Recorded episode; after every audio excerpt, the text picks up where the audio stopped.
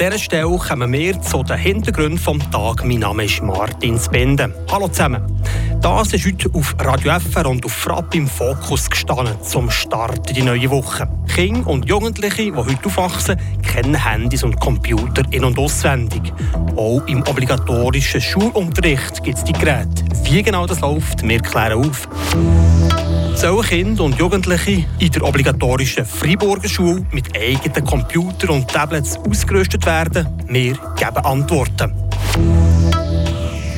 Dann sind wir noch tierisch unterwegs mit Biber im Sensenbezirk. Die Region im Blick.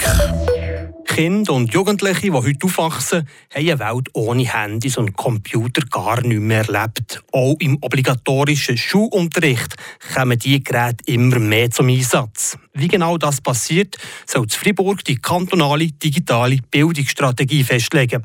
Mit der sind aber nicht alle einverstanden, auch mit den Kosten nicht. Genaueres erzählt Iris Wippich sollen alle Schülerinnen und Schüler im Kanton Fribourg mit einem eigenen Computer oder Tablet ausgerüstet werden? Das ist die große Frage, die für Diskussionen sorgt.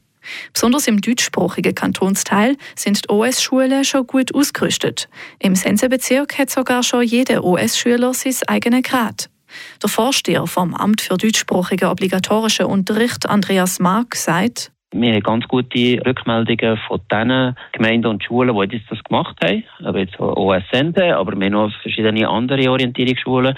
Bei uns sind schon sechs von acht Orientierungsschulen mit One-to-One -One ausgerüstet, wo die Schülerinnen, aber auch alle beteiligten Lehrpersonen und so weiter über die gleiche Ausrüstung verfügen. Über die Ausrüstung der Schule entscheidet im Moment noch die Gemeinde. Das führt dazu, dass es große Unterschiede innerhalb vom Kanton gibt. Das muss sich ändern, sagt der Mitte-Grossrot Daniel Bürdel. Dort ist klar das Ziel, dass man ein bisschen Harmonisierung herbekommt und dass die Chancengleichheit bei den Schülern äh, besteht. In der Berufswelt müssten sie dann nämlich mit digitalen Tools umgehen können, so der Daniel Bürdel. Er hat die Ausarbeitung von der digitalen Bildungsstrategie angestoßen vor drei Jahren. Bald wird die Strategie im Friburger Grosse Rot besprochen. Aber schon jetzt gibt es Kritik dran. Der Verband vom Personal vom öffentlichen Dienst, die Gewerkschaft VPOD, hat letzte Woche eine Petition dagegen bei der Staatskanzlei eingereicht. Mit über 2200 Unterschriften. Laut Lionel Roche, dem Sekretär vom VPOD, ist die Strategie fehlgeleitet. La priorité est mise sur l'équipement massif. Sie will die Schulen im grossen Stil mit Tablets und Computern ausrüsten. Aber die Strategie redet sehr wenig über das pädagogische Projekt, das dahinter steht, und über die Mittel, um die Lehrerinnen und Lehrer für den Unterricht mit digitalen Medien weiterzubilden. Pour former notamment euh, les enseignants à l'éducation par le numérique. Der Andreas Mark von der Bildungsdirektion widerspricht. Die Lehrerweiterbildung sei im Budget berücksichtigt. Der größere Teil ist vor allem für Weiterbildung, weil das kostet natürlich über einen längeren Zeitraum viel Geld. Also 75 Millionen ist nicht 75 Millionen Maschinen kaufen, das ist total falsch. 75 Millionen. Das wäre eine staatliche Ausgabe für den Kanton Freiburg, um Digitalisierung an den Schulen voranzutreiben. Aber der Betrag ist noch nicht in Stein gemeißelt. Die Regierung ist nämlich noch mitten in der Beratung über die Strategie. Sollen Kinder und Jugendliche in den obligatorischen Friburger Schulen mit eigenen Computern und Tablets ausgerüstet werden? Diese Frage sorgt aktuell für Diskussionen in der Politik. Iris Wippich erzählt. Fast 76 Millionen Franken soll der Kanton in die Hand nehmen, um Schulkinder mit Laptops und Tablets auszustatten. Das heißt im Entwurf zur kantonalen digitalen Bildungsstrategie. Eine Investition, die fehlgeleitet wäre, kritisiert der Verband vom Personal vom öffentlichen Dienst, die Gewerkschaft VPOD. Sie hat letzte Woche eine Petition mit mehr als 2200 Unterschriften eingereicht, wo die Strategie kritisiert. Der Sekretär vom VPOD, Lionel Roche, sagt, Für eine gute Bildungsstrategie muss man nicht zwingend massenweise Tablets und Computer an die Schüler abgeben. Man kann die Mittel ausbauen, die es schon hat, zum Beispiel in Informatikräumen mit fixen Computern. Die Petitionäre sehen ein paar Probleme kommen, wenn jedes Schulkind sein eigenes Gerät hätte. Viel Zeit hinter dem Bildschirm könnte gesundheitliche Folgen haben und die Kinder könnten stärker abgelenkt sein im Unterricht. Es sei zudem gar nicht bewiesen, dass es gut ist, jedes Kind mit einem eigenen Gerät auszustatten. Experten haben unter anderem eine PISA-Studie zu diesem Thema gemacht. Die hat gezeigt, dass es für digitale Bildung nicht nötig ist, dass jedes Kind einen persönlichen Computer hat. Euh, avec one-to-one, avec euh, un ordinateur personnel ou une tablette personnelle pour enseigner le numérique. In sechs von acht Deutsch-Freiburger OS-Schulen ist genau das schon umgesetzt worden. Alle Jugendlichen haben vor der Schule eigene Geräte bekommen. Man hätte gute Erfahrungen damit gemacht, sagt der Vorsteher vom Amt für deutschsprachigen obligatorischen Unterricht, Andreas Mag. Dort haben wir sicher mit dem Lebranet 20 eine Chance gehabt, dass wir schon dort eingetaucht sind. Und im französischen Bereich ist der Père Numérique, der wird jetzt eingeführt. Also die müssen so oder so, müssen sie das machen. Die Frage ist einfach, äh, zu welchen Bedingungen. Genau diese Bedingungen soll jetzt eben die digitale Bildungsstrategie festlegen, die dann für den ganzen Kanton Fribourg gilt. Aber bis die wirklich umgesetzt werden kann, braucht es noch ein paar Schritte. Bald wird der Entwurf im Grossen Rot diskutiert. Falls er angenommen wird, kommt es darauf an, wie viel Geld das Projekt kostet. Wenn es mehr als 40,7 Millionen Franken sind, muss noch das Volk darüber abstimmen. Vielleicht seid ihr auf einem Spaziergang oder auf eurer Joggingroute an einem Gewässer vorbeigekommen und habt ja schon entdeckt, die abgenackten Bäume und Holzkonstruktionen der Biber in unserer Region. Unter anderem im unteren Seisenbezirk ist der Biber aktuell aktiv. Nadina Schneuli ist mit dem Wildhüter Martin Jelk unterwegs. Gewesen. Meistens funktioniert das Zusammenleben zwischen Mensch und wildlebenden Tieren problemlos. Gleich kann es zu Konflikten kommen. Wenn der Biber den falschen Baum fällt, mit seinen Dämmen Uferwegen zum Einstürzen bringt, dann hört bei vielen der Spass auf. Der Martin Jelk ist als Wildhüter vielfach involviert bei Biberkonflikten. Seine Haltung ist klar. Im Sinne der Natur macht der Biber keinen Schaden. Ein Wildtier kann der Natur keinen Schaden zufügen. Ein Wildtier lebt in der und mit der Natur.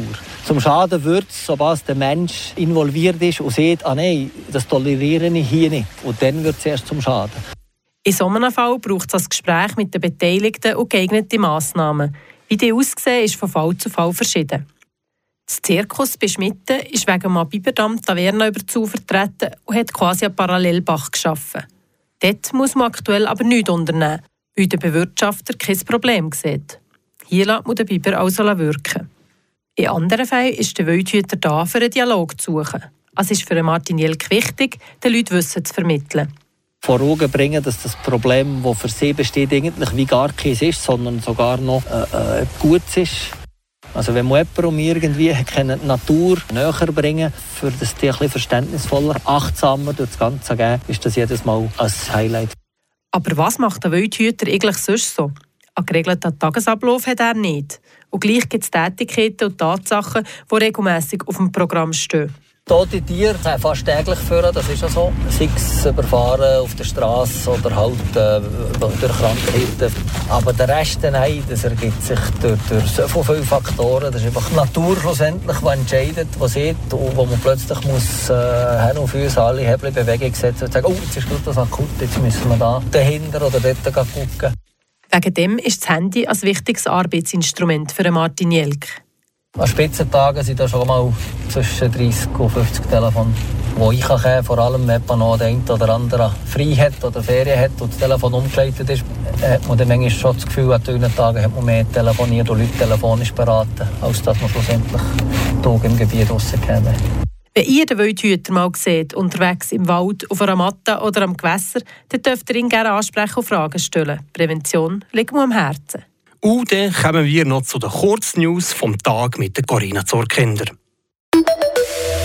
Forschende der Universität Freiburg haben einen neuen Roboter nach dem Vorbild eines Regenwurms entwickelt. Künftig soll der Wurmroboter etwa durch den Darm kriechen, um Krankheiten aufzuspüren oder unter der Erde nach verschütteten Menschen suchen, wie die Universität Freiburg in einer Mitteilung schrieb. Der französische Künstler Abraham Poincheval hat seine Behausung nach einer Woche in einer Heiligenstatue des Museums für Kunst und Geschichte Freiburg wieder verlassen. Der Performance-Künstler Poincheval ernährte sich während sieben Tagen von Suppen und Getreideriegeln. Zudem standen ihm ein Wassertank und eine Trockentoilette zur Verfügung. Amphibien in Laupen sollen sich künftig sicher zwischen dem Haldenweiher und dem angrenzenden Wald bewegen können. Dafür werden drei unterirdische Durchlässe unter der Neueneckstraße gebaut, wie die Gemeinde mitteilt. Die Bauarbeiten für die neuen Schutzmaßnahmen führen vom 20. März bis am 1. September zu Einschränkungen für den Verkehr zwischen Laupen und Neueneck. Dies im Zusammenhang mit der Verkehrssanierung Laupen. Noch zum Sport Schwingen. Die kommende Schwingsaison wird ohne den Sensler Michel Duss stattfinden. Wie der 30-Jährige auf seinem Instagram-Kanal bekannt gab, wird er dieses Jahr wegen gesundheitlichen Gründen auf das Schwingen verzichten. Duss gewann in seiner Karriere bisher 16 Grenze. Den größten Erfolg feierte er 2017 mit dem Sieg am Walliser Kantonalen. Das waren die Hintergründe vom heutigen Montagabend. Ich wünsche euch allen einen schönen Feierabend. Mein Name ist Martin Spinde. Und im Namen der ganzen Redaktion sage ich merci vielmals fürs Zuhören und fürs Lesen auf Frapp und habt nach Sorge. Ade zusammen. Die Region im Blick.